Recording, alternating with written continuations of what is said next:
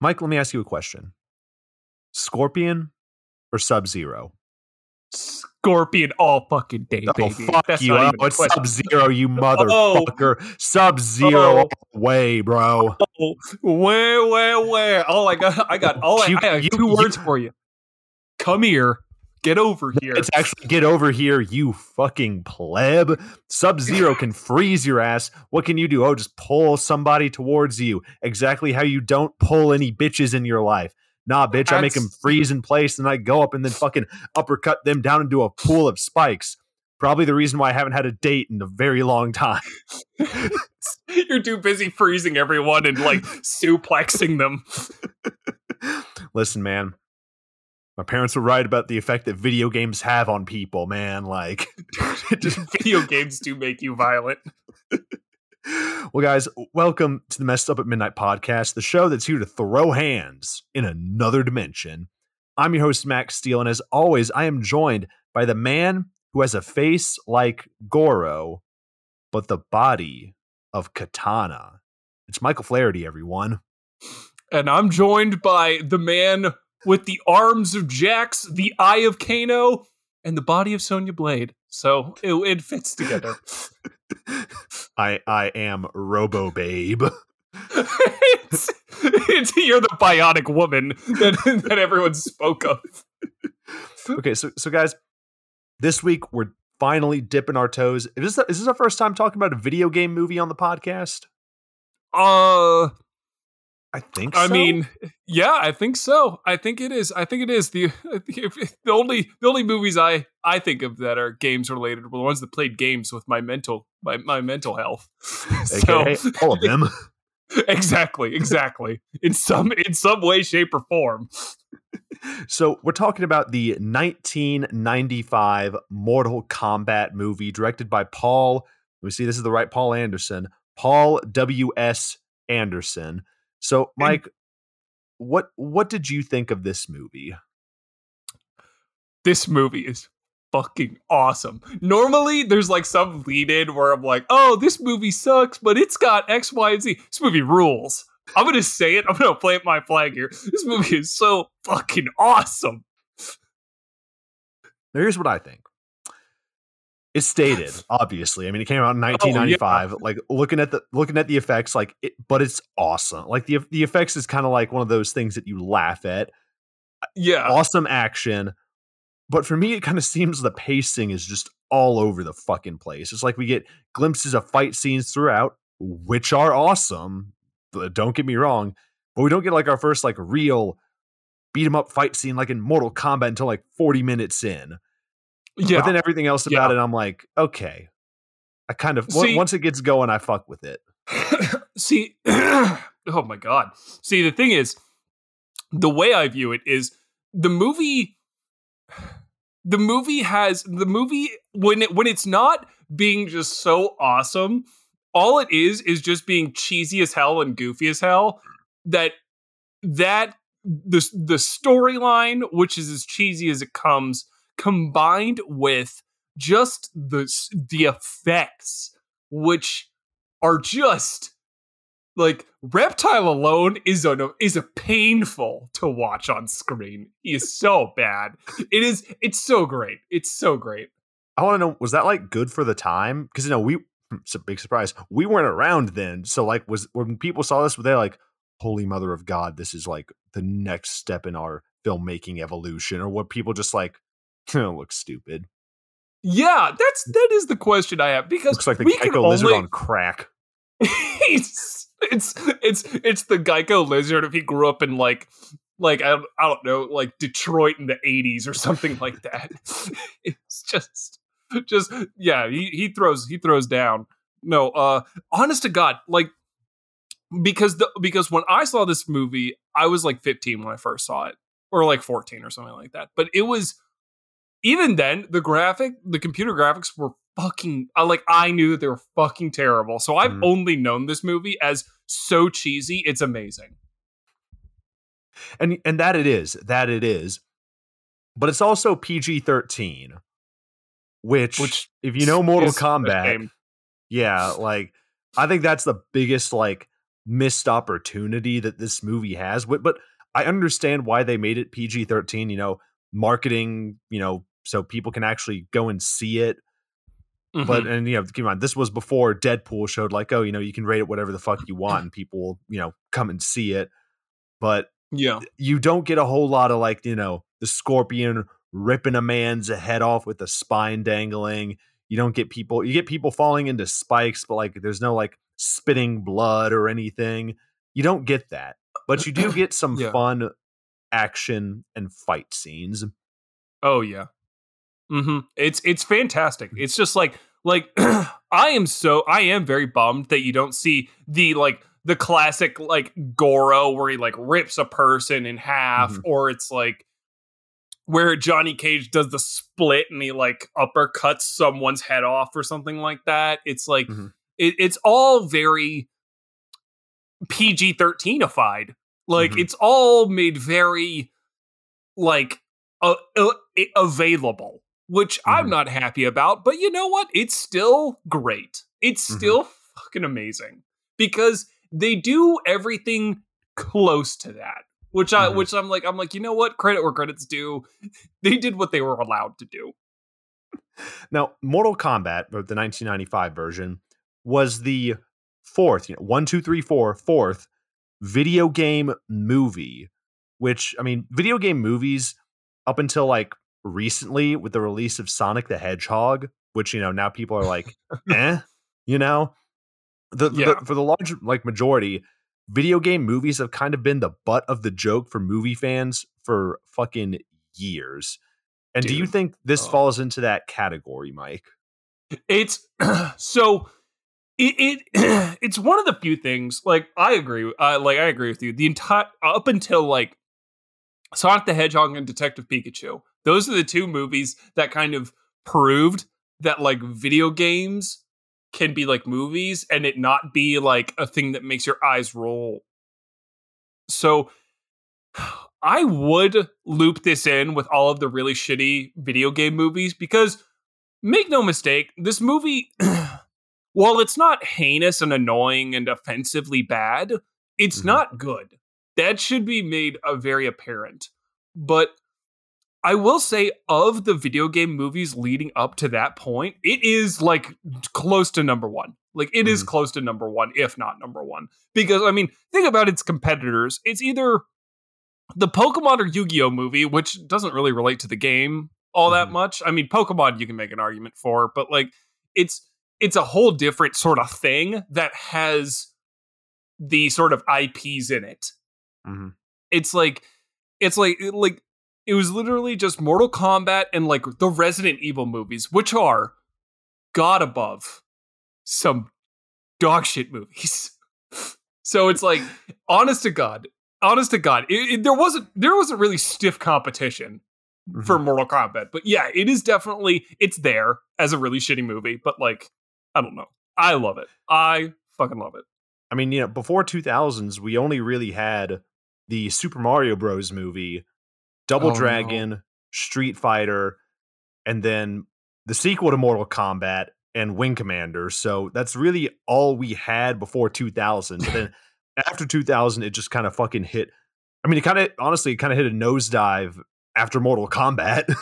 Yeah, exactly. It's like the sequel was released and then not, like, you just didn't recover for years afterwards. That is true. For those that don't know, the sequel to 1995's Mortal Kombat and the 1995 Mortal Kombat, I'm like, ha ha ha, it's so hysterical and it's amazing. Everyone should watch it. The sequel should be avoided like the plague. Like it is offensively bad. It's not good. It's a no.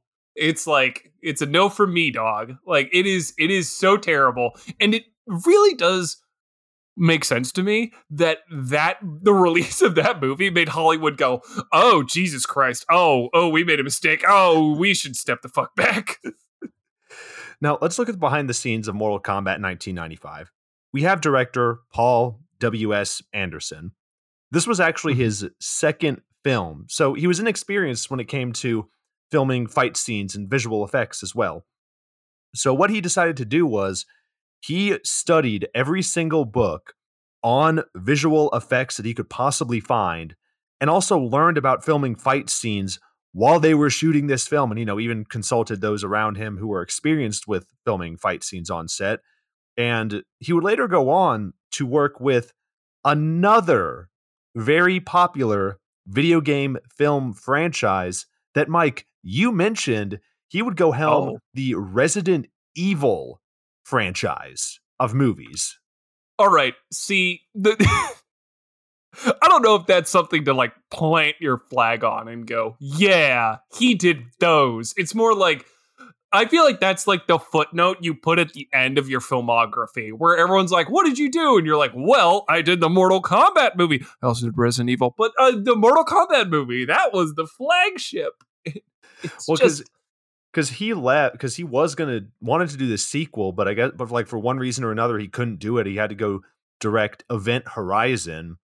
But then after kind of seeing what they did with Mortal Kombat Annihilation, it looks like, it kind of feels like he made a promise to himself, like, okay, I'm going to stick with my next franchise. And it just so happened to be Resident Evil. And he's like, okay, just trying to power through, man. Just trying to power through. Dude, he rode that bitch into the ground. Like, how, like, that is, you know what? I respect his dedication where he's like, I let them ruin my baby. Not again. Never again. and then it's his baby that 100% should have just been, like, left to, like, die. Like, it is, oh God. It's just, dude, have you seen those movies? Any one of them? I have not seen a single Resident Evil movie, and I'm kind of happy about that. Dude, you should be. Dude, they're so fucking bad. Dude, oh my God, they're bad. So, Mike, let's get to the important question of this podcast, which is, if this movie were a drink, what would it be and why? Okay, all right. I love this movie. I do. This movie's amazing. So I wanted to do right by this movie, and I didn't want to make something that makes everyone gag, but I'm going to make something that makes everyone really confused. Just very, very confused. Okay. So at its core, what is this movie? This movie's high octane. This movie doesn't really have a lot of depth to it, if we're being honest. That being said, the IP for Mortal Kombat doesn't have a lot of depth either. Let's be honest with ourselves. There isn't a whole lot to work with. That's reasonable. So, all right. So it's pretty shallow waters, but it's high octane. It gets you moving. Like, I'm going to go with something that's that we did before for another movie that I thought was pretty high octane and great. I'm going with tequila. This movie's tequila. It was either this or Jägermeister, because both have that energy that I feel like really encompasses the movie. But Jägermeister, I feel like, has too much development to it. So I'm like, all right, we're just going to stick with tequila. Okay. So we have our spirit. Now, this movie has muscles. That is another key element of this movie. My God. It's like, it feels like I could feel, I could just see or just imagine the amount of protein powder and, like, egg whites that are just off camera that you see the actors get off and they just, like, mainline. So we're going to get some, like, get a whole thing, like, get a bag or just 2 scoops of serious mass gain protein. Oh, no. Oh, totaling. Oh, and I shit you not, 1,200 calories. Put 2 scoops of that in, along with your tequila. And how much tequila should you put in? How many? However much it takes to get the party started for you. That's how much you need, because that's how much Mortal Kombat gives you. How much is that for you, Mike? That's gonna be about, like, 3 or 4 shots. Okay. That'll respect. That'll definitely work. But okay, so we have that. Now, again, looking at one thing that's noted about this is that there's no sweetness to this movie. There's nothing heartfelt that tugs at your strings. They try. They do. But I'm going to be so honest. It doesn't work. I don't feel anything. I don't feel for any of these characters. I'm like, yeah, kick his ass. So for that, we're going to make the main non-alcohol water. So it's just going to be plain ass water. There's no development to this. You're not here for anything other than you're here to watch people who are just unfathomably ripped beat the brakes off of each other. So finally, we need something to keep the energy. Something that is colorful, interesting, and just really matches the tone, taste, and vibe of not only the title song, but also just the look of the movie, the colors. So I want you to go over to your local GNC or wherever you get your protein powder. I want you to take a few steps away, look over and find yourself some Ghost blue, like protein powder, pre-workout. Find some blue pre-workout. Some like, it could be blue raspberry. It could just be like electric blue. It's just blue. Find a blue pre-workout. I want you to put one scoop more than they recommend. One scoop more. And I want, finally, just for the hell of it, grab a little bit of creatine, put that into a blender bottle, shake it vigorously. And I want you to go out to your backyard or your front lawn, whichever one you have, whichever has more greenery. I want you to blast the Mortal Kombat title song openly on a speaker to the rest of the neighborhood and practice kung fu moves as you're like drinking it. That is this drink. That is this movie. I feel like with the amount of powder that you put into this drink, it's going to feel like drinking mud. We're just going to lick the tequila. You're gonna be drunk, just vibrating in the backyard, listening to this song, just like punching shit. Dude, Jesus Christ! If we had to try this one, like I would, like this would have to be like the last one, and I'd have to like run off camera and just go throw up after ingesting over 1,000 calories with tequila, pre-workout, protein powder, creatine, and water. It's just... Dude, it's like... I tried to think of other things that matched this movie, and that was the only thing. I'm like... It's shallow, and God, it makes you want to go outside and listen to techno and, like, practice kung fu moves. Well, we'll see if my drink can maybe change your mind, then. So, okay, all right. Now, for me, I saw this, and I was like, oh, this is peak 90s right here. This is like peak 90s T-rated schlock with some good fight scene and pacing that's just kind of everywhere. So, for our base, I can't think of something more apt for this drink than starting off with the 90s drink of choice. And that's motherfucking Surge. Oh, yeah. Now, you've used it before.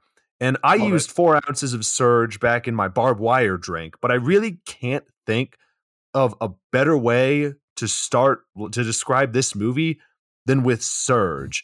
This is for like the feel of the movie and, you know, the actors who all look very 90s. Hell yeah. So next, we need a liquor. And Mike, I actually agree with you. I'm also going with tequila because, you know, when the soundtrack starts, it's impossible to just not get hype. And, you know, like with the fight scenes, you know, most of them, it's a pretty fucking great time. So let's do 2 ounces of tequila. Now, although the fight scenes are great, it feels like it's kind of missing something with a movie called Mortal Kombat. With a movie with a PG-13 rating about hyper-violent fighting, it feels a little watered down. So throw in an extra ounce of just tap water in your tequila. So 2 ounces of tequila, 1 ounce of tap water. Toss that into your Surge. The script is there. Like, if you're not a Mortal Kombat fan, all of this stuff is just going to go right over your head. You'll be like, what the fuck are all these people doing here? Why does that guy have 4 arms? There is a man that's a robot and then also a Bruce Lee, a wannabe. Like, what the fuck is going on? So you have to be a fan or at least have played the game before watching this movie. So I'm going to add in a shot of something that you either love it or you hate it. And that's motherfucking Jaeger. Mike, you mentioned it in your drink. I'm including it in mine here. Hell yeah. Hell yeah. So let's look at some other highlights of this film that are just awful. Like, we got bad CGI and, you know, like, I'm looking at you, Reptile, and like, hell, it's green. And it's one of those things that really sticks with you.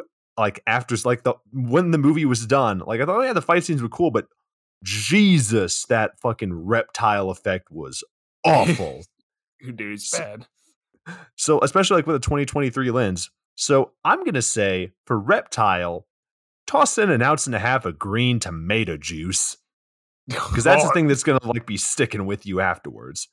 And, you know, for the sets, which admittedly look pretty good, and Goro, which at first I wasn't really a fan of his design. Like, I'm not a puppet guy, but then after seeing all the work that went into making it, you know, it kind of turned me around. I'm going to say throw in your bitters of choice. And yeah, that's what I think best embodies this movie. Hey, I got to say, both our drinks got tequila and they have water. And they both, I got to say, there's not a lot of sugar in either of our drinks. It seems to be like, it is like, it gets to the fucking point.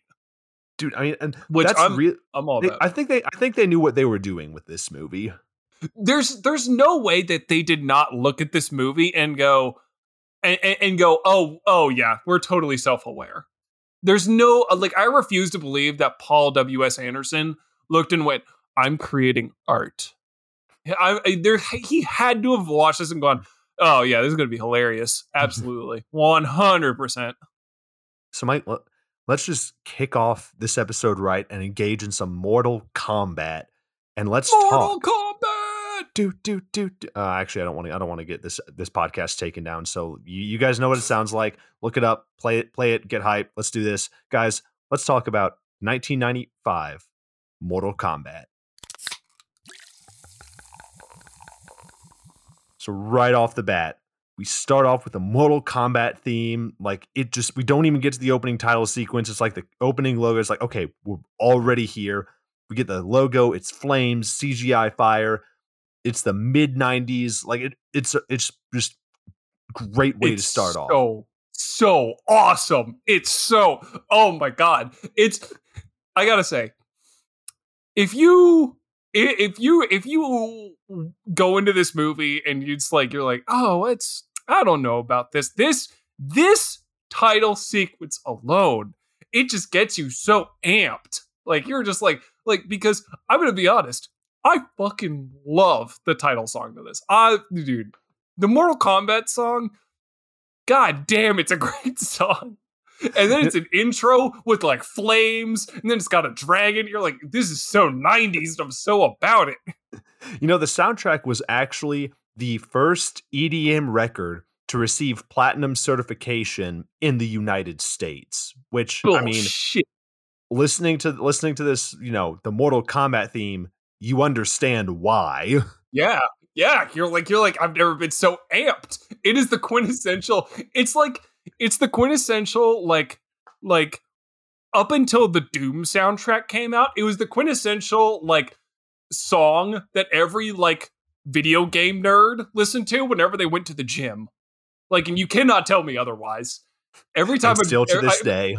Dude, to this day. So we're thrown right into a battle. We're at, like, a temple area. We get slow-mo fight scene between this guy Chan and Shang Tsung. Shang Tsung basically like beats his ass, stomps on his spine, and just does hella overacting. Like, this actor knows what he's like. He knows the market, and then he points to the camera. He does a lot of pointing throughout this movie. Says, "You will be next," as his face transforms into like one of those early internet screamer videos, like with his face melting and it's all. Ugh. But then we cut to Liu Kang waking up in like, I don't fucking know, the Matrix room where everything is fucking green from a bad Why dream. Is it so green? Why is it? Where is he? It's just so odd because it's like a concrete room and it's like it's green. It's so confusing. It's like if someone skinned Kermit the Frog, but and put him on the window. Like, yeah, I really feel like Liu Kang's just about to like stand up and then go look out the window. Then we're gonna get some more thumping EDM soundtrack. There are hundreds of streets in LA. Oh my god! He just goes into the monologue from Drive. See, when you were doing that, I was literally thinking, I was like, he's gonna go in two directions. It's either gonna be Drive or Blade, and then you went with Drive, and I was like, hell yeah. You know, I'll always go towards Drive. You guys know why. I'm winking. You guys know why. Not Blade. Not Blade. No love for old Wesley Snipes. All the love for you, Ryan. So Liu Kang picks up a fax from his father. His brother's dead. But we cut away from this to Sonya Blade and Jax and I don't fucking know, the club from Barbed Wire, and they're doing an operation of something. Dude, they reused the fucking set. I'm so dead set on this. It's like they built the set for Mortal Kombat, went, all right, pack it in. And then someone from Barbed Wire, crew team ran out and was just like, no. We can use this. It's like any club that, played nu metal in the 90s, it, was filmed in this location. Exactly. It's like, it was like one of those permanent studio setups. Just in one of those, a random studio lot. So above the club, we see Kano answers his phone, and it's revealed that Shang Tsung is in the room too. So they're talking, and Shang Tsung is like, Sonya Blade has to be in the tournament.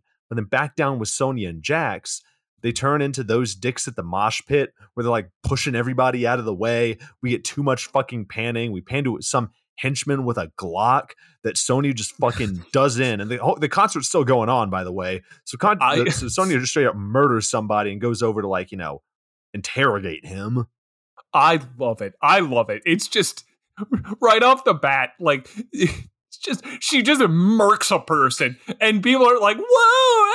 It's like these people are hard fucking core. They're like, I'm here to watch this metal band and this is the only time I'm gonna fucking get it. I don't know, is this at the Masquerade or some shit? Oh yeah, exactly. No, this is a Pantera concert actually they're filming at. Oh, why you gotta do that? Oh. Dude, you wanna know the worst part? Not until you groaned, I had no idea what joke I was starting with.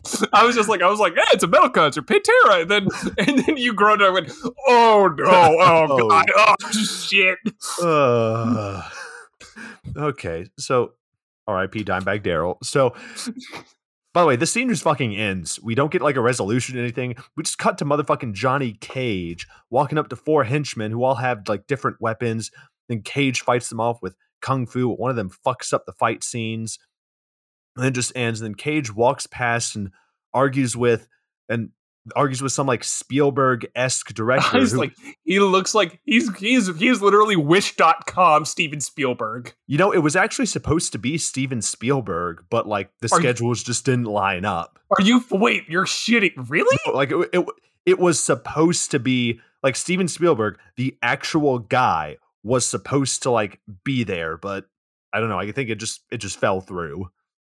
That's damn. All right. They really got someone that looked like him, though. Yeah, no. I was like, all jokes aside, 100% was like, damn, that's pretty close to Steven Spielberg. It's uncanny valley territory. So it's the closer he looks to Steven Spielberg, the more I'm like, but still pretty close.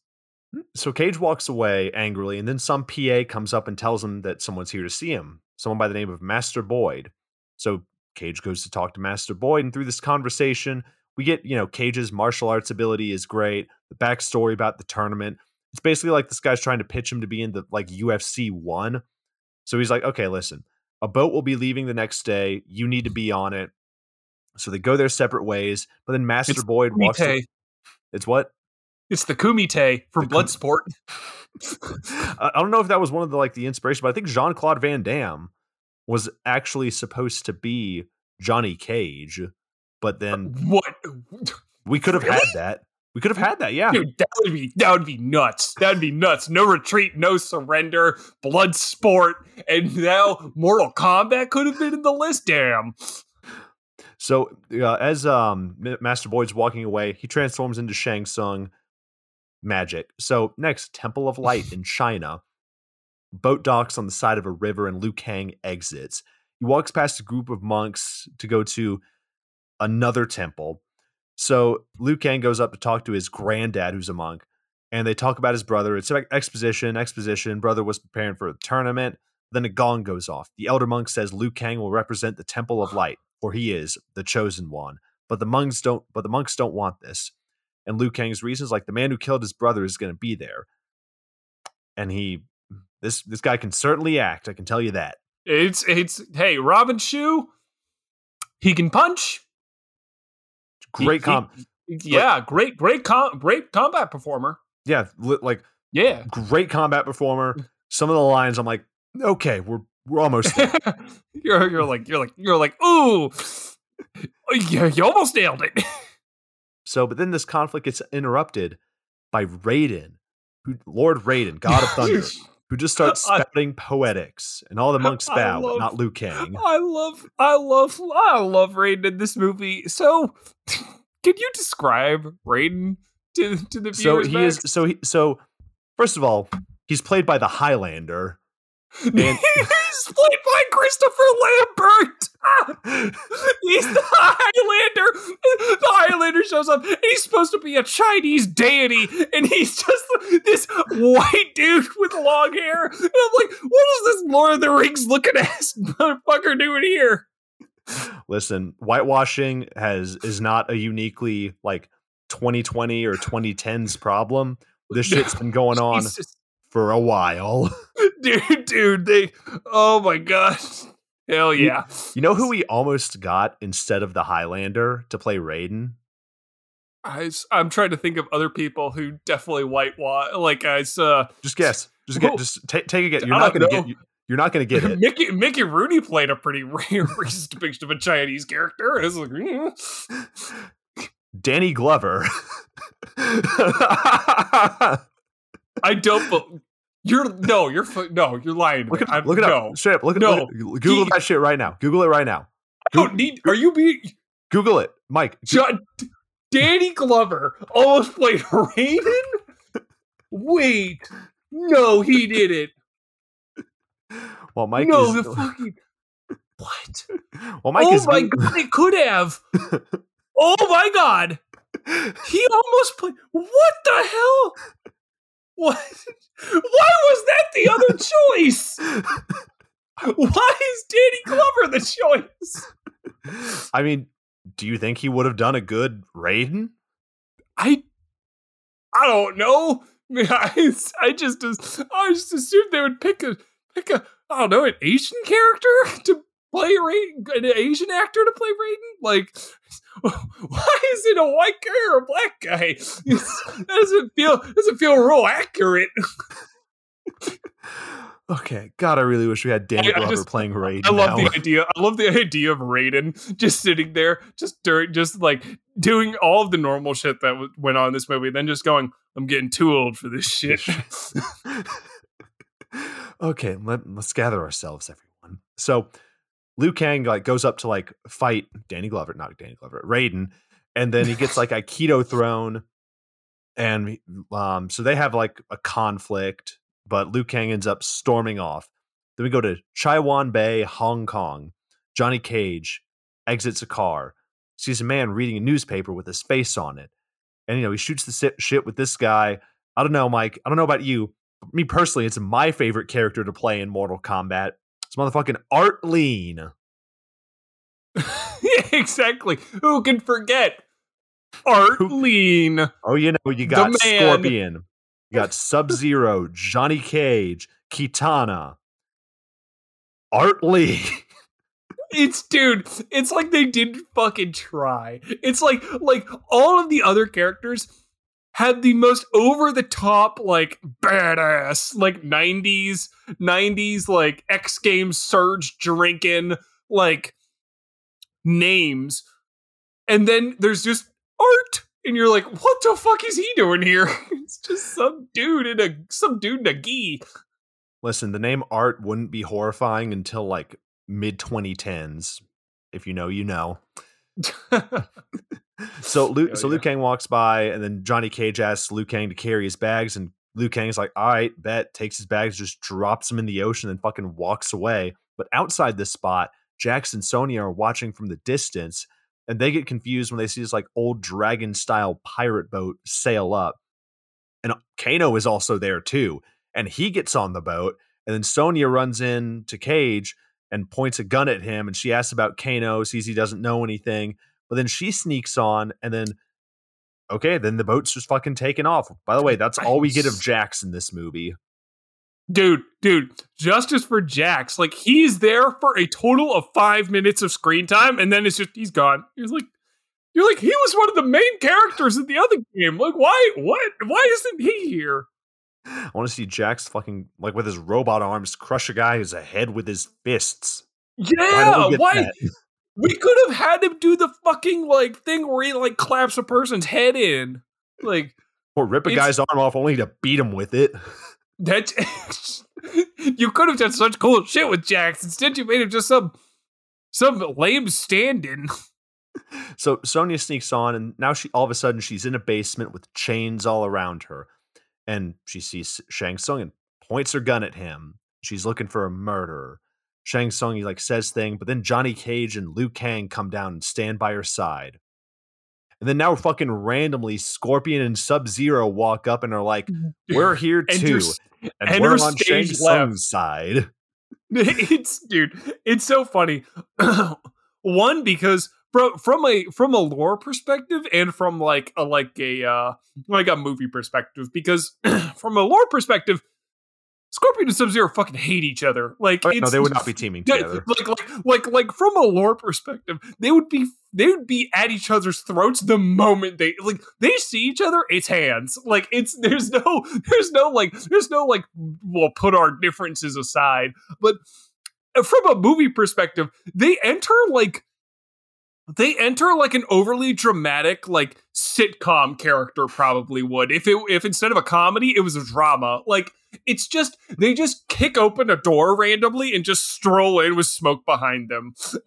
They look like overly aggressive Power Rangers. Like, it's, I mean, isn't that basically what they are? That is true. You know what? Am I wrong? Fair. They are. They pretty much are. So like I see this and I'm like, okay, cool. We're going to get an awesome fight scene because we really haven't had anything up until this point. But then, like, we're about to get this fight scene with, you know, really bad, hopefully bad CGI when Scorpion and Sub-Zero get, like, tossed off to the side. And then Raiden's fucking here now.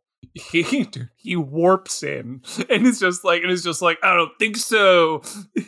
And his whole thing is like, you're not following the rules of combat, Shang Tsung. And Sonya's like, the fuck is going on? And Sonya's like, you've been chosen, Sonya. Bye. And Liu Kang's like, oh my god, you really are Raiden. So I love the man who warped in via lightning. He's like, only now that he's like, you know, the combat forbids that. Like, now he's like, well, now you sold me that you know the rules. So later on, they're up on the boat, and then Cage talks like someone who like. Cage talks like someone who is seeing this movie that doesn't know Mortal Kombat. But Raiden is here just to give like fucking exposition. Like, you've all been chosen to defend Earth in a tournament called Mortal Kombat. A leader from Outworld is going to invade Earth. In order for them to invade Earth, they need to win 10 straight victories in Mortal Kombat. They have won 9. This is the 10th. And then Raiden just continues to spout more vague philosophical like puree that you only find on like, I don't know, a fucking Manosphere podcast. Dude, it's so great. It's so great. It's just the entire time I'm sitting there just kind of like, oh, god damn it, shut up, Raiden. It's just, why'd you go back to Scotland? Raiden's like, so Raiden says like, one of you three will decide the outcome of the tournament. The fate of billions falls on you three. So Liu Kang is like, look, Shang Tsung will pay for my brother's death. But Raiden's like, you're not ready. It has begun. And then they look at the sky. to see a trippy skeleton man flying through the air, and Shang Tsung screams, "It has begun," and then gets surrounded by Aurora Borealis. Then the scene just fucking ends. Dude, it just cuts. It just fucking cuts. It's there's no like lead in. There's no like, it has begun.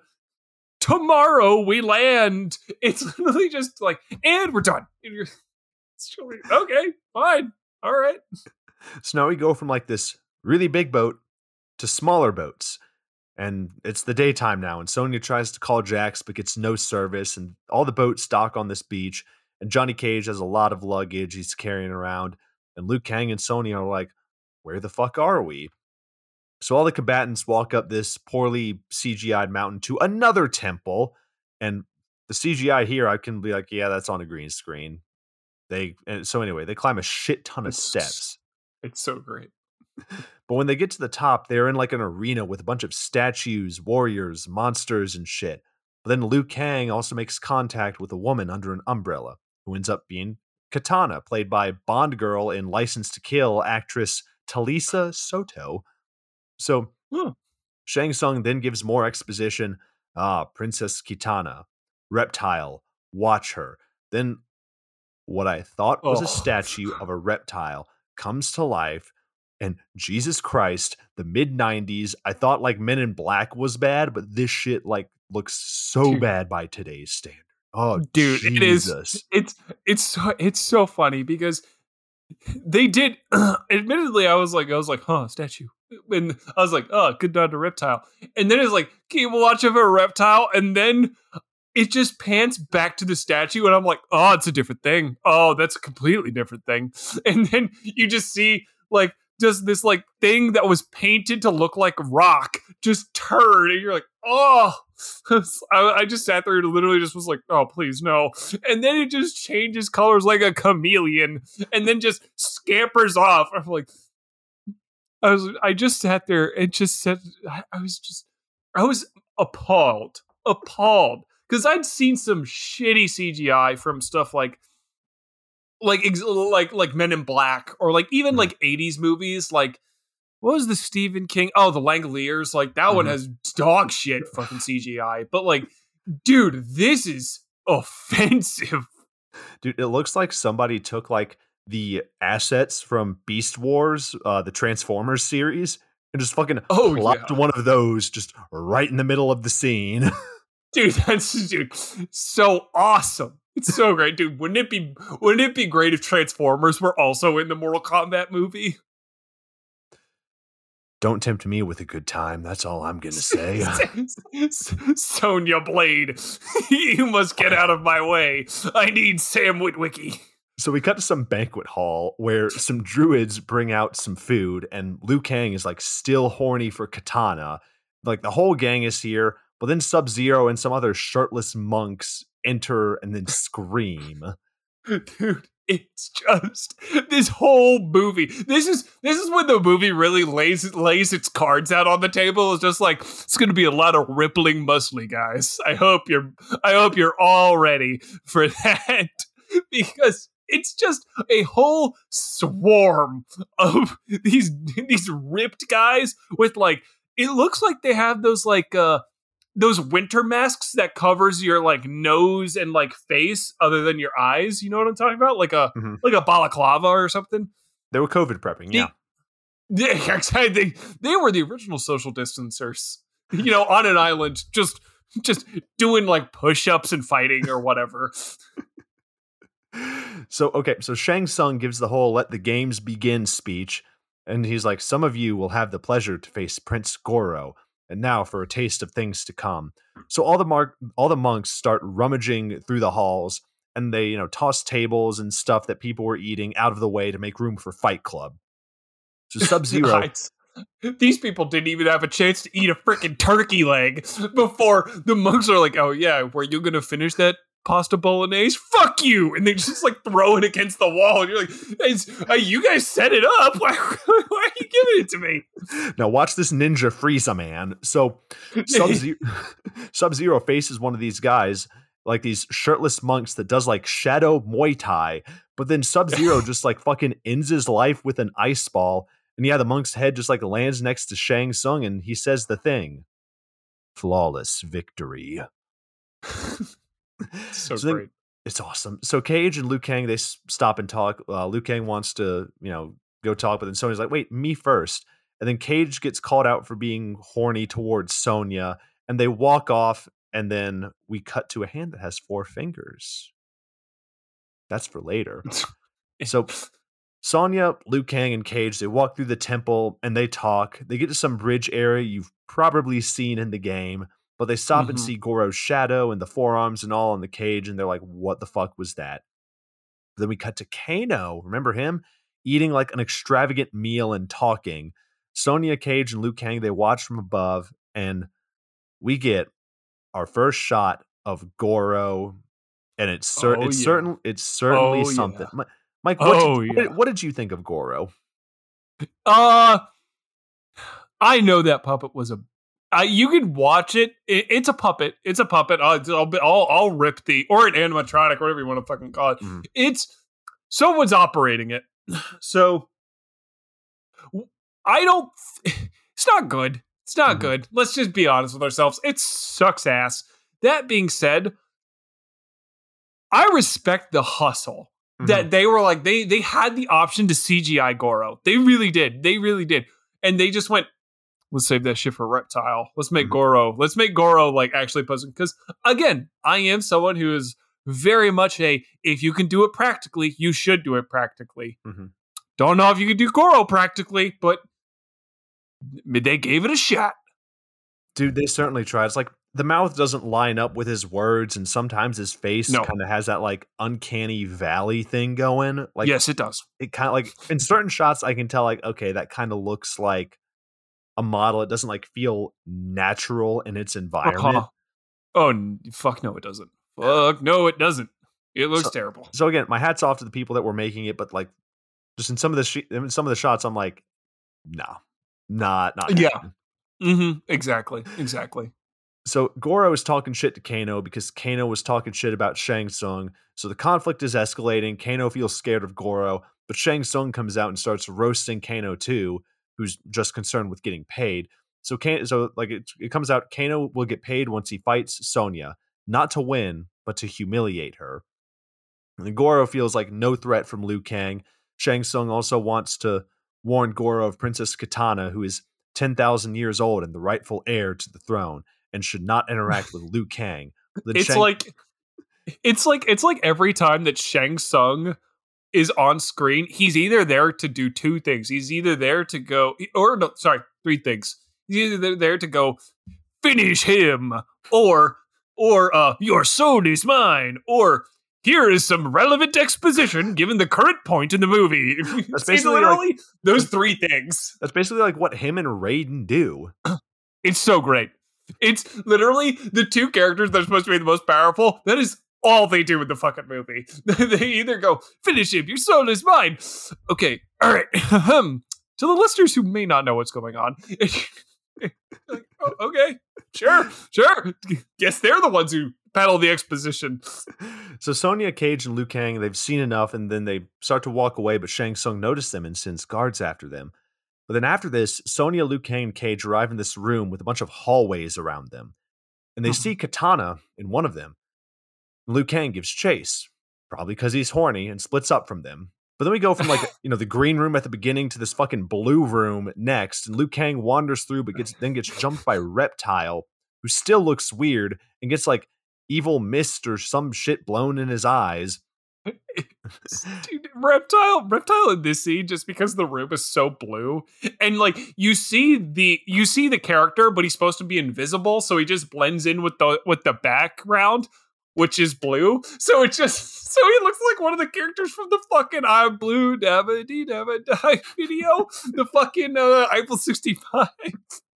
It's awesome. So then the scene just kind of fucking ends. We cut to the three of them walking down a hall with a bunch of cobwebs to enter the room that Kano was in. So they look around this like festival hall, but then they get jumped by the guards. And a fight scene ensues. And we get the fucking soundtrack. Hell yeah, we do. I'm like, okay, here we go. So Liu Kang, like, it's so weird because With Liu Kang, I can tell he's trained. With Johnny Cage, I can tell he's also trained. But then with Sonya and her movements, they don't have like the same pop. They don't feel like as like fluid or natural. What do you think? Okay, all right. So I feel like the way you presented them is almost like it's like in descending order in terms of how good they are. Like Liu Kang, when he's on screen, my fucking God, he is good. Like he knows how to fucking fight. That is made apparent. Johnny Cage, he's well trained. He understands the moveset. And you know that he knows what he's doing. I don't know if he's not on Liu Kang's level, but he's pretty fucking solid. Sonya, Godspeed. It's like someone sat there down and went, okay, here is the movement. Okay, you want to practice the movement a few times. And she spent about 20 minutes practicing the movements. Well, I think there's a reason for that, because Cameron Diaz was originally cast for Sonya Blade. Oh my God. But, you know, because she was in The Mask, right? Cameron Diaz, yeah, she was. She was. Because, you know, that's a very physical role that she was doing.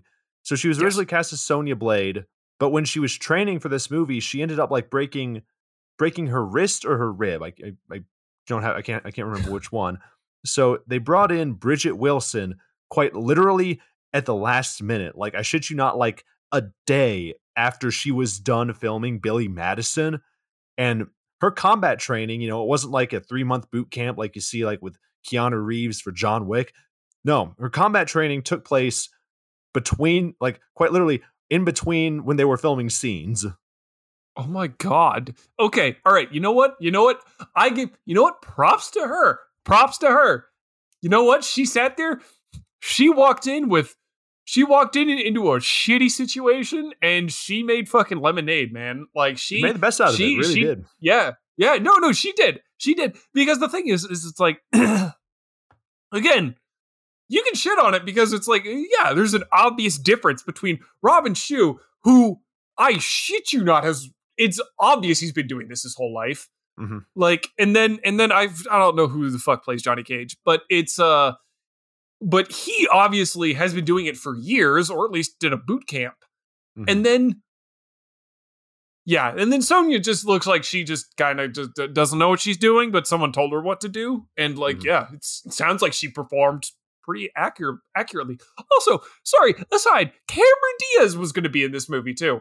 Really? Is this movie made up of just fucking substitutes? Like, what? Like, was Jackie Chan like out and they swapped in Robin Shou? Danny Glover was out, so they swapped in Highlander, and Cameron Diaz is out, so they swapped in like, did they just, is everyone here not technically supposed to be here? Like, okay, so getting back to this fight scene, by the way, the fight scene, it lasts like 30 seconds and then it just fucking ends.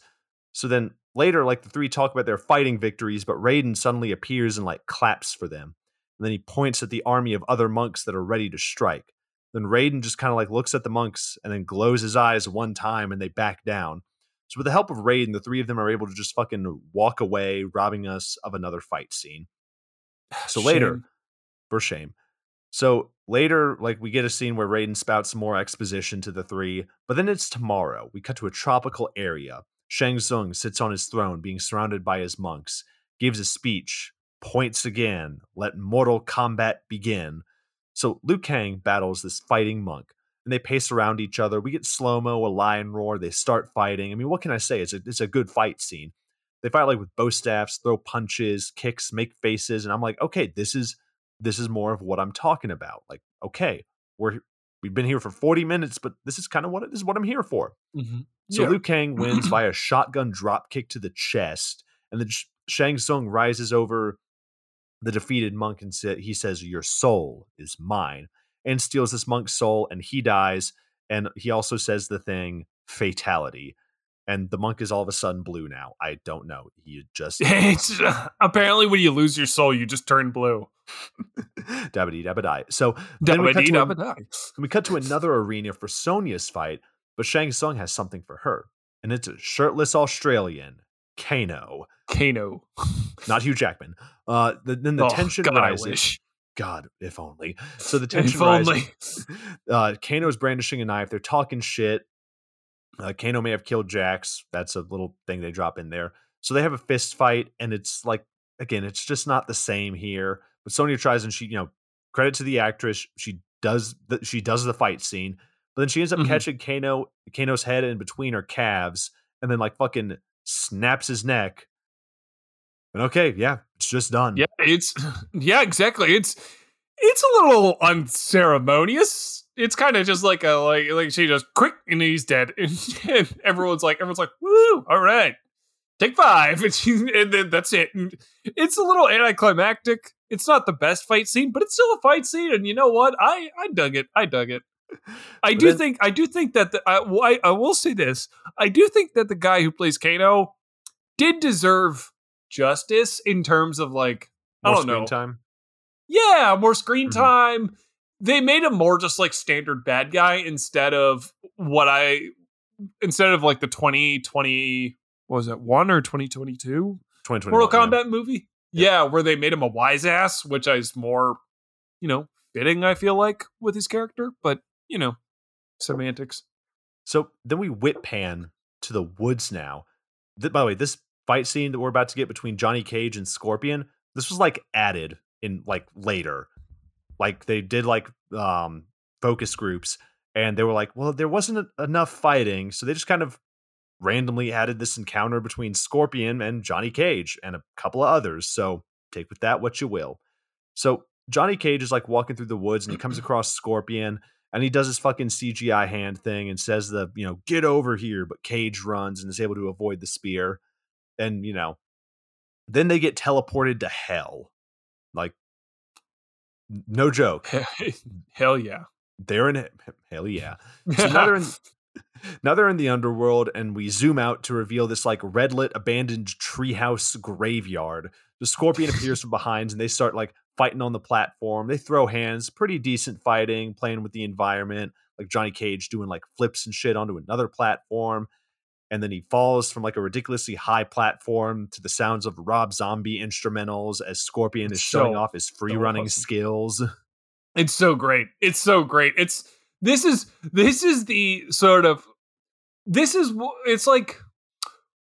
on one hand you get like Robin Shou and his martial arts like scenes, his like fighting scenes where you're like, oh, really technical, really interesting. You can see what they're doing. Super cool. And then you get like Johnny Cage's fight scenes where you're kind of just left going, oh, so this is what Hollywood thought fight scenes were like pre, like, I don't know, like Ong Bak and John Wick. Huh? Okay. Just flips and shit and all that. So the Scorpion removes his face. We see his skull. He's about to go do the thing that So Cage is able to grab a shield that blocks the fire. Then Cage throws a spear that cuts him. And then like Captain America's this shield as Scorpion bleeds lava and explodes. And yeah, it was fucking great. It was awesome. It was pretty badass. So we cut back to the beach where Liu Kang approaches Shang Tsung, who points to Kitana waiting for him. And then they fight. So Kitana whispers things into Liu Kang's ear. To win your next match, use the element that brings life. So they have like a bunch of like strong sexual tension, but then Shang Tsung just fucking calls off the match, and the scene just ends again. This movie loves just sitting there and just calling scenes. So they're like, we don't need to see resolution. Fuck this scene. All right, hey, next we got the important thing out. All right, moving on. So back inside like some fucking, I don't know, worship area surrounded by gargoyles and fire, Raiden, who's dressed as a druid, kneels, but then Liu Kang enters with a druid, and then Raiden just fucking disappears. But then Sub-Zero enters, and he's ready to fight. By the way, yeah. Raiden left like a little bit of water, which will be important later. So they have a fight scene. It's visually pleasing. It's cool. So what happens is Liu Kang ends up overpowering Sub-Zero. But Sub-Zero changes his strategy. He does like the world's slowest like DX suck it chop ever to make some like energy pulse field. But then Kitana comes up and is like, Liu Kang, remember what I said. Then he looks, he's like, he sees the thing that Raiden left. And he's like, oh, water. So he tosses the nearby water container that Raiden left at Sub-Zero. And Sub-Zero fucking gets stabbed in the chest by a fucking icicle. And that's that. I just love the idea that, like, Raiden pulls Kitana aside and is like, okay, you know it's going to be, like, super, super kick-ass if we can do this. All right, you fight him. When you're fighting, totally give him a hint. I'll leave him with some cup of water. It's going to be fucking so cool. She's like, all right, yeah, sure. And they're just like, as they leaves, Raiden's just watching. They just sort of high five as they're watching, just like the two of them beat the shit out of each other. Which, real quick, fun fact about Sub-Zero: the actor that played him, Francois Petit, I think that's how you say his last name.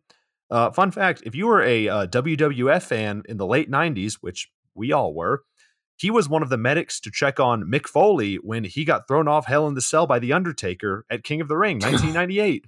God, that's so awesome. That's so awesome. He's like, he went from Mortal Kombat to being like Sub-Zero and getting stabbed with an icicle to just being like, Sir Mick Foley, you just filled 2 stories. Are you alive? So I'm sorry.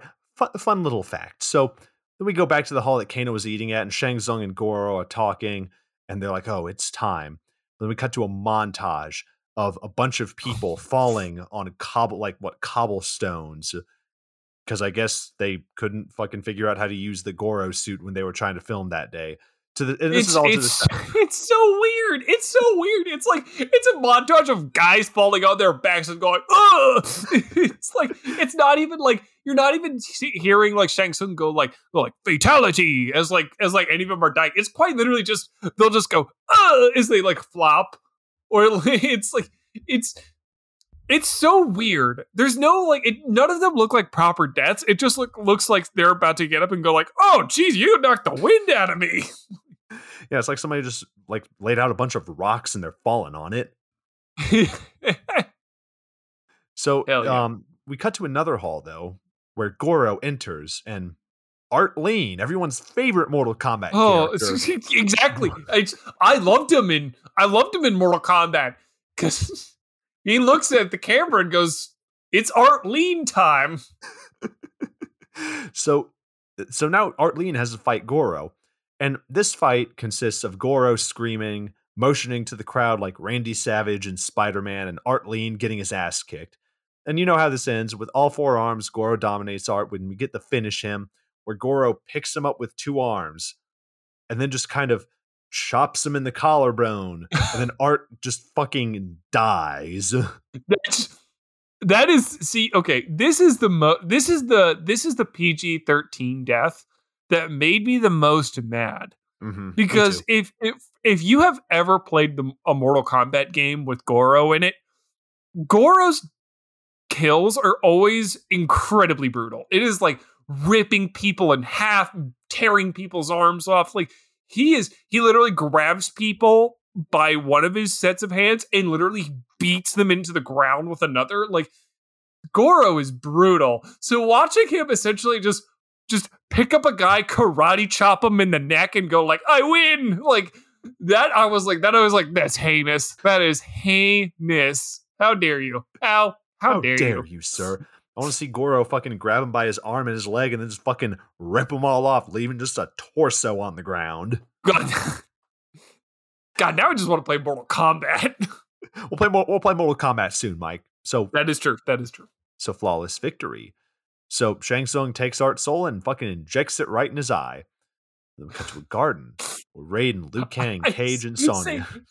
See, before you continue on with the story, just that little visual that you just sprinkled in right there, it's so funny because I know how it happens is, like, he, like, opens his, like, mouth and he's like, ha, is like, and then, like, they pulls in or, like, puts his hand against the chest and they're like, no, as they, like, writhe around. But the way you made it inject it into his eye, made it look like he pulls out a syringe, puts it against Art, like pulls out his soul and injects his soul into his eye. You know, the sanitary way. with a hypodermic needle. So in the garden, Raiden, Liu Kang, Cage, and Sonya stand around and talk to Raiden, and he gives another motivational speech. Kate, and you know, he's like, "Oh, the only thing that can defeat you is your own fear. You must first face your fears if you are to conquer them." And we have no thing to fear but fear itself. So yeah, he basically spends this whole scene spouting just more just thoughtless platitudes and then just fucking walks away. He's just, Raiden is one of those guys that you see who read like Rene Descartes book one time. Like one of his books one time, and is just like, what is life but a walking shadow? And you're like, shut up. Raiden's the type of guy to have stoic in his Instagram bio. Oh no. It's oh God. It's he has circular glasses and is like all of his photographs are him with like one of those beanies with the little like lips rolled up or whatever. So, okay, we cut to a quiet beach on a morning where Liu Kang has visions of his brother's death, like, you know, we all have had on vacation. While this is going on, Johnny Cage talks with Sonya. Cage he's like, I want to fight Goro, but he can't let what happened to Goro happen to Sonya. Or what happened with Goro. You know what I'm fucking talking about. He's got a plan, but Sonya is angry. Then we cut to Shang Tsung at another part of the temple. Cage challenges Goro. Shang Tsung is like, are you sure about that, dude? So Shang is like, okay, I'll do that. But in return, I reserve the right to challenge the winner myself or another of my choosing in a place designated by me for the final battle of the tournament. And Cage's like, you know what? Sure. But Raiden tries to interrupt it. But, you know, a deal's a deal. And then Raiden's like, the fuck? You just threatened all of humanity. I like the idea that Raiden is looking at him just like, hey man, just a quick one. What the fuck? What the fuck is there? Is this a dick measuring contest? You're gonna play with humanity? You asshole. Like, it's the best part is Raiden doesn't look like, I don't know, like Dumbledore when he thought Harry put his name in the Goblet of Fire in the movies, mm-hmm. where he's like, it's just more like he looks like your buddy who just watched you throw out their beer that they were still drinking, or their drink that they were still doing. They're just like, hey man, what the fuck? He's like, what have you done? And Johnny Cage is like, I'm doing it for the friends. He's like, no, you're not. You're doing it for yourself. And I'm like, hell yeah, Christopher, really, really, really working for the check, dude. Really, really working for that Highlander money. You do one Highlander, and suddenly you're too good for Hollywood. So then we cut to that cobblestone arena where Goro was tossing all those guys onto, and the monks are surrounding this patch of land, and Goro screams and chants. And then Johnny Cage comes out wearing his cool Joe Biden sunglasses that Goro just crushes. And then Johnny Cage is like, okay, like, then it's like, you ready to fight? The tension's rising. People are chanting. Johnny Cage's like, let's dance. And then does his legendary full split, just punch to the balls that topples Goro. And Raiden's like, oh, fuck yeah. And then Cage fucking runs away, but then Goro eventually recovers, which, you know, I think that shows how really tough he is, that he's able to get up and start chasing after somebody. If he can take an uppercut to the nads and then get up and go, all right, you son of a bitch. Like, I'm like, damn, Goro, you're better than me. Like, I would just be on the ground being like, all right, you win, please don't kick me, don't hit me at the balls again. So Cage climbs up to the top of this like poorly green screened mountain and stands on the edge while he's giving chase. But then they come face to face. Cage, those were $500 sunglasses, asshole. Then fucking crescent kicks Goro off the side of the cliff, and then he falls into the abyss. And I'm like, all right, I guess that's the end of Goro then. Would have been better if there was a fucking spike at the bottom, but where he fucking lands on or some shit. Like in the old ones where it's like when you uppercut him and he fucking falls on the spike. Like, oh yeah, but could have had so many things. If only it was rated R. If only it was rated NC-17. So then we cut to Jesus. We cut to Shang Tsung, and he's kidnapping Sonya, and Liu Kang and Raiden follow. But Shang Tsung, he says, okay, you said I could challenge anybody. I challenge Sonya. And the door opens behind him, and a CGI monster thing takes him to the wasteland of Outworld. Then Cage comes up and is like, can Sonya beat Shang Tsung? But Raiden's like, no, there's one last rule he forgot to mention. Then Kang pipes up and says, she has to accept the challenge or there is no Mortal Kombat. But then Raiden says, I have nothing left to teach you, Liu Kang. Okay, cool. And also Reptile's listening into this conversation just in the corner. Again, quite literally. Raiden is sitting there. He's like, allow me to provide you with exposition. And Liu Kang is like, I'll beat you to it. And Raiden's like, all right, well, my character's done. Who cares? And he just fucking walks off. It's like, I know that it's supposed to be like, I've taught you all that I can. But it literally looks like once Liu Kang beat Raiden to the exposition punch, Raiden was like, all right, fuck you. I'm out. All right, since you know what the fuck you're doing, fucking kill yourself. Who cares? So Liu Kang and Cage, they enter a portal to Outworld. They get transported to like this blue-purple collapsed wasteland. They just walk towards a large building in the vicinity and are like, yeah, Sonya's probably there. And they just fucking start. I love, it's the story of the century. They have to find this person who's being held prisoner in a world that is out to kill them. And they're just like, the vibe says there. And it's just it's a building. So they wander through this like wasteland and we see like some fucking homeless people walking through, but Liu Kang, he's got like a feeling. He turns around and then grabs an invisible reptile that's followed them in and tosses him into a body, and the body's eyes glow and it comes to life, and Reptile is now here and he fights Liu Kang to the sound of European discotheque. So it's so awesome.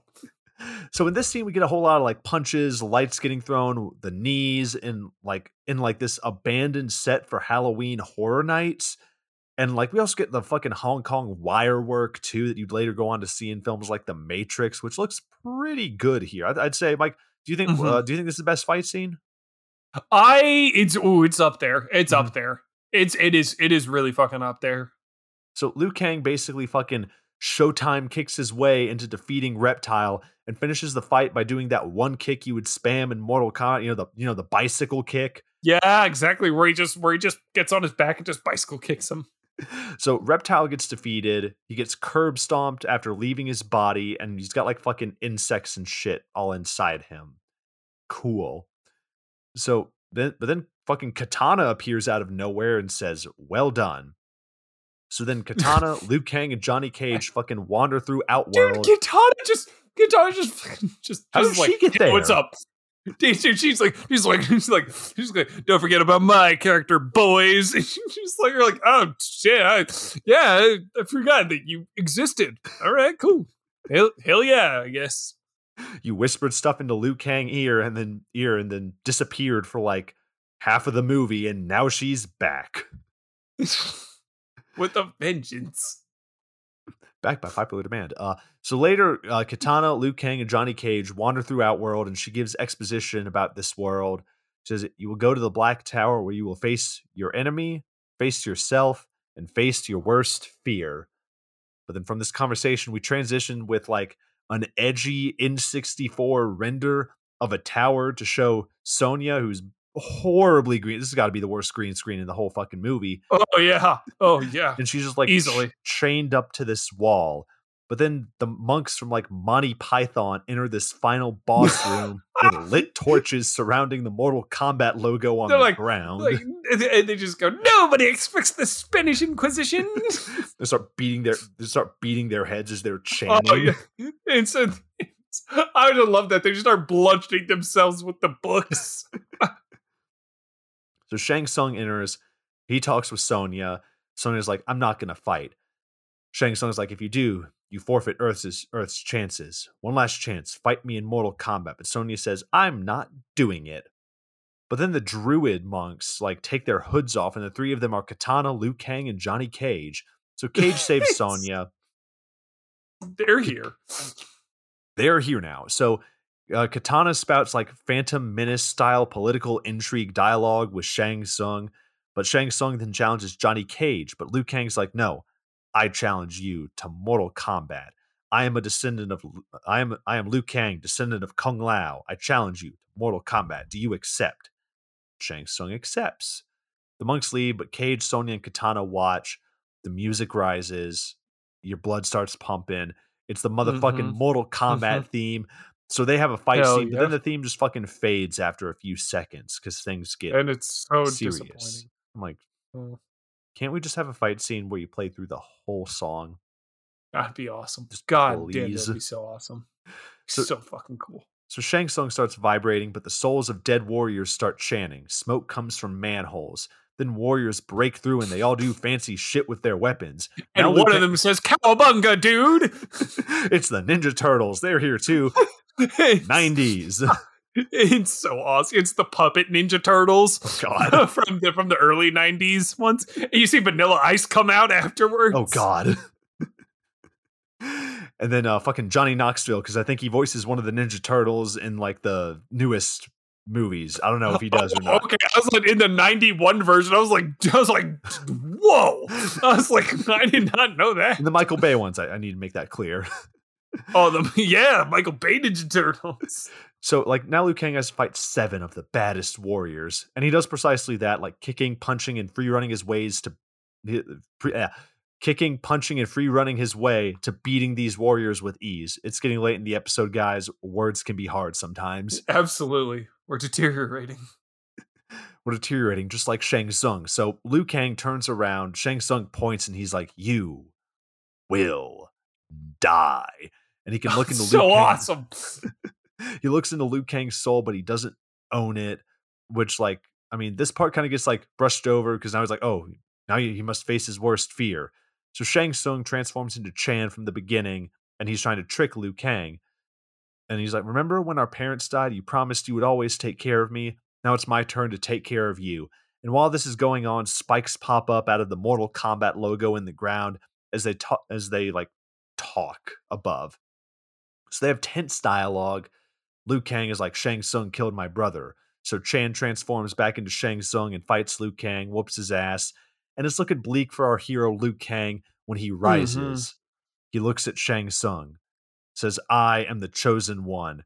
And then like they're like grabbing onto each other's arms and are like holding each other and have like this just immaculately tense sexual tension with flexing muscles and shit. All I have to say is it's both just rippling muscles, and they're both sweaty and holding on to each other's arms, and they're just like, all I gotta say is, if you switched out the 90s rock / European discotheque and swapped it out for just some Marvin Gaye, it'd be a different vibe. Different vibe. I'm gonna see if I can this movie makes sense if I switch out the soundtrack for The Room. Oh my God. Oh. So Liu Kang is like, "You have lost your power against the souls you have trapped." They fight more. Liu Kang is "I pity your sorcerer," and Shang Tsung says, "Save your pity for the weak." Then Liu Kang makes some distance. Shang Tsung charges.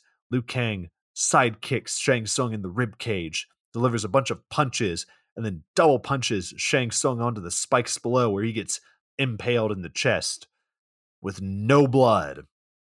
It's such a clean kill.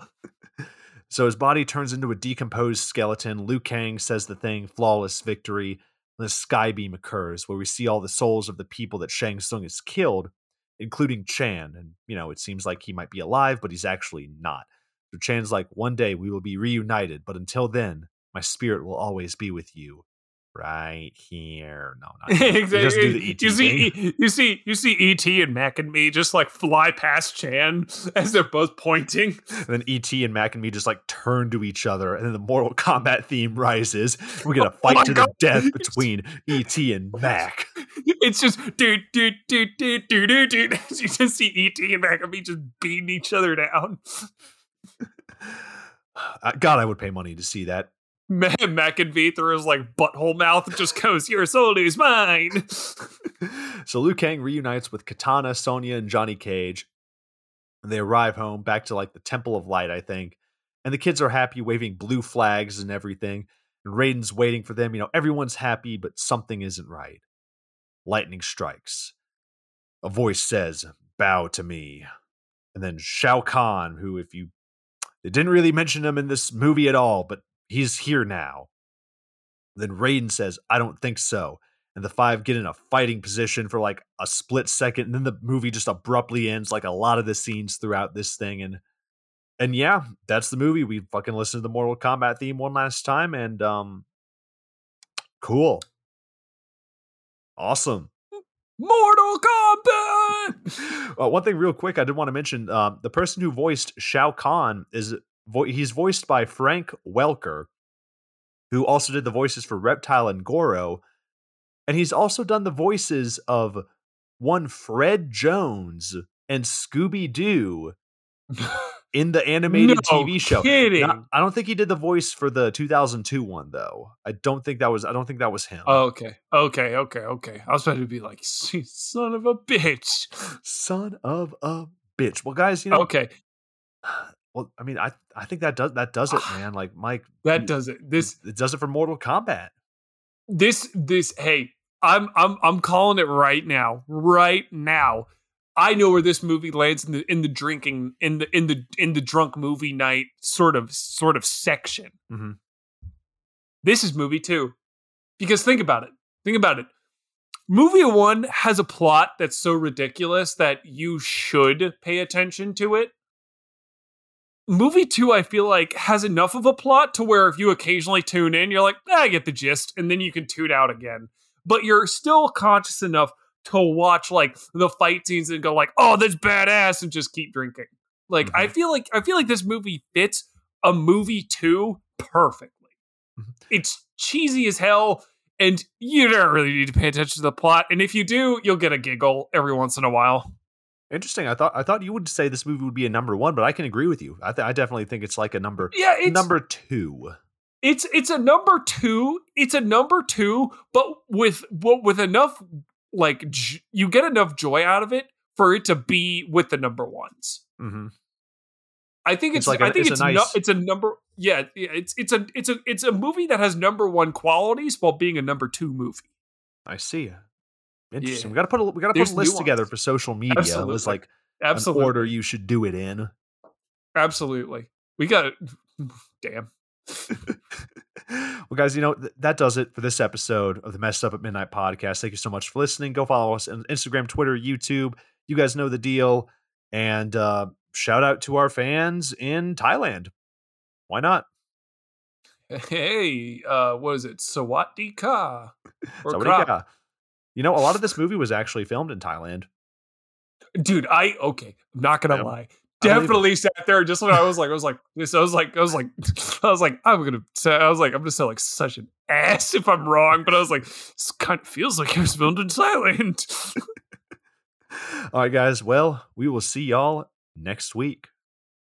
See you next week, everybody.